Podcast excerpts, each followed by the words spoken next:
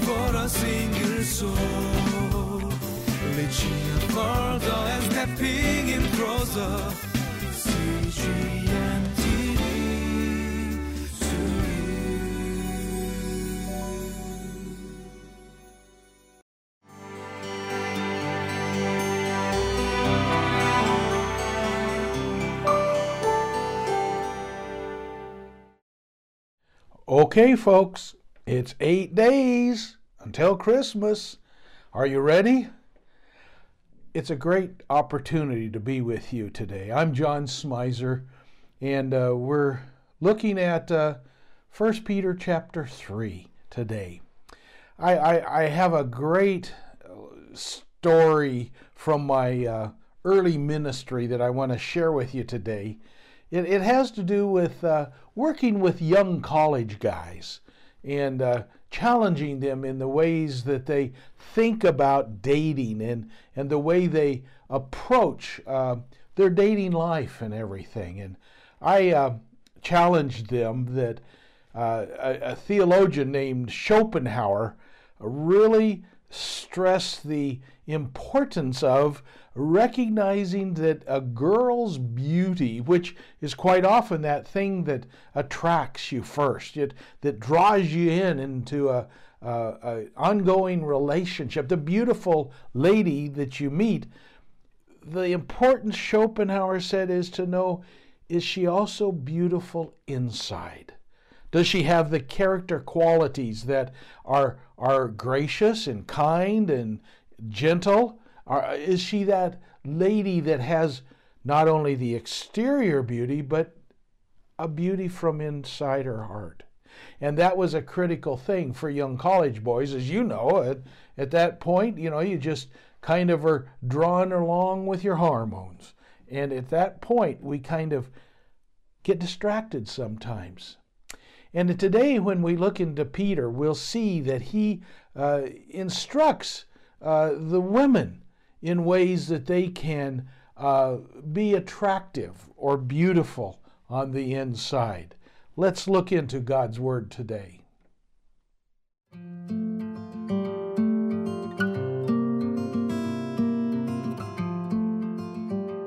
1 Peter chapter 3 verses 1 through 12.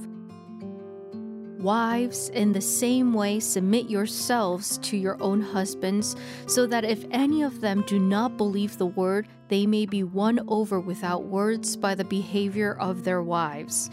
When they see the purity and reverence of your lives, your beauty should not come from outward adornment, such as elaborate hairstyles and the wearing of gold jewelry or fine clothes.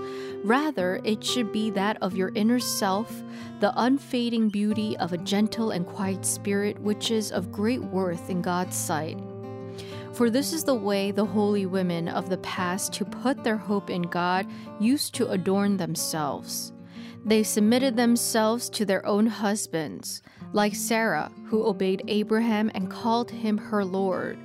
You are her daughters if you do what is right and do not give way to fear. Husbands, in the same way, be considerate as you live with your wives and treat them with respect as the weaker partner and as heirs with you of the gracious gift of life, so that nothing will hinder your prayers. Finally, all of you, be like minded, be sympathetic, love one another, be compassionate and humble. Do not repay evil with evil or insult with insult. On the contrary, repay evil with blessing, because to this you were called so that you may inherit a blessing. For whoever would love life and see good days must keep their tongue from evil and their lips from deceitful speech. They must turn from evil and do good, they must seek peace and pursue it. For the eyes of the Lord are on the righteous, and his ears are attentive to their prayer, but the face of the Lord is against those who do evil. Let's take our Living Life devotional and turn here on the Thursday, the 17th of December. Oh, did I tell you? There's only eight days till Christmas. Get ready. Now, in, in verse uh, 1 of chapter 3, uh, Peter is instructing ladies. And he says, Wives, in the same way, submit yourselves to your own husbands, so that if in any of them do not believe the word, they may be won over without words by the behavior of their wives when they see the purity and reverence of your lives.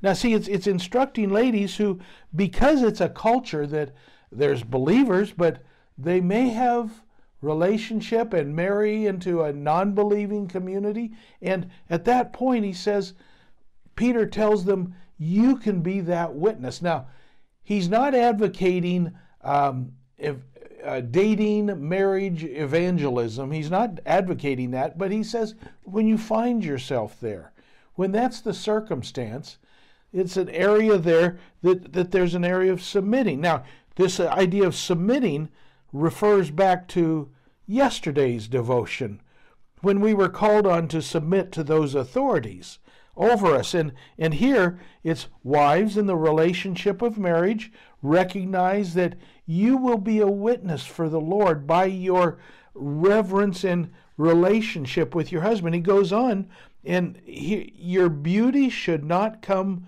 from outward adornment, such as uh, elaborate hairstyles and the wearing of gold jewelry or fine clothes. Rather, it should be that of your inner self the unfading beauty of a gentle and quiet spirit, which is of great worth in God's sight.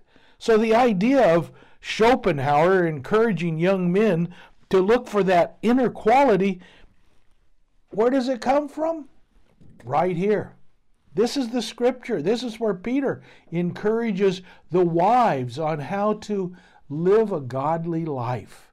See, that's what Peter's working on here to recognize that in these circumstances that the wives, the ladies can honor God with their inner qualities. Goes on verse 5, for this is the way the holy women of the past who put their hope in God used to adorn themselves. They had submitted themselves to their own husband, like Sarah, who obeyed Abraham and called him her Lord.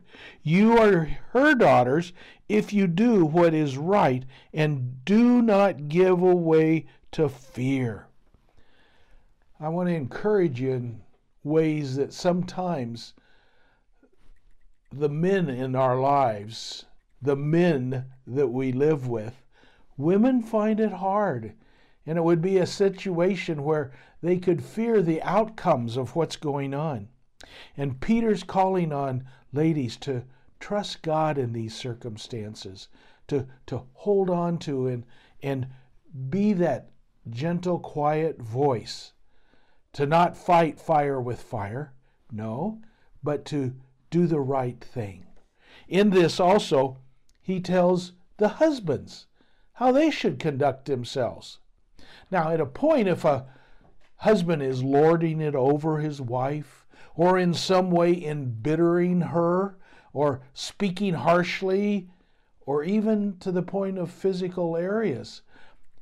He's going to break down his walk, his relationship with God. See, he says here, and men should realize that at some point, if they feel like their prayers aren't getting to God, or in some way He's not hearing their prayers, this might be the solution. Husbands, in the same way, be considerate as you live with your wives, and treat them with respect as the weaker partner and as heirs with you of the gracious gift of life, so that nothing will hinder your prayers. Notice that warning at the end? So nothing will hinder your prayers. There is that aspect that my wife and I are joint heirs together. We're followers of God. And in that, we're partners. And that's what it calls on the husband to respect and honor the wives so that they'll bring glory to God. And also, not just to the glory, um, it says in verse 8 finally, all of you be like minded, be sympathetic, love one another, be compassionate and humble. Do not repay evil with evil or insult for insult. Oh, so often, you know, harsh words are said and going to give it right back. And no, don't go there. Whoever would love life and see good days must keep their tongue from evil and their lips from deceitful speech. There's the encouragement. Watch what we say because we can never take it back.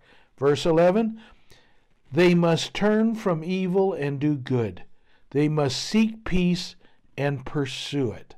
There's where we need to be doing is, is pursuing peace in God's way.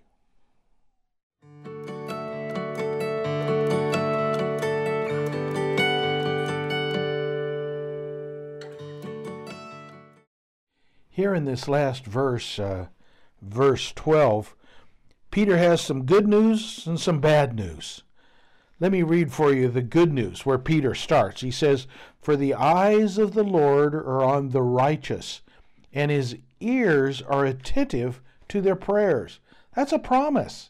For those who are following God's way and are obedient to his commands, his eye is watching over you and he sees all that you're doing and he listens. He hears your prayers. But then there's the bad news. And the bad news is, but the face of the Lord is against those who do evil.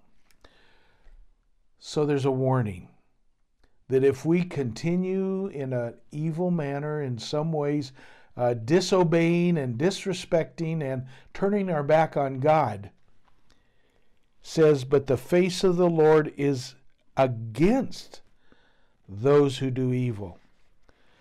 My prayer today is that as you and I continue our journey, uh, we would always be those who would seek God's favor, that we would want to do obediently what He calls on us to do. Pray with me.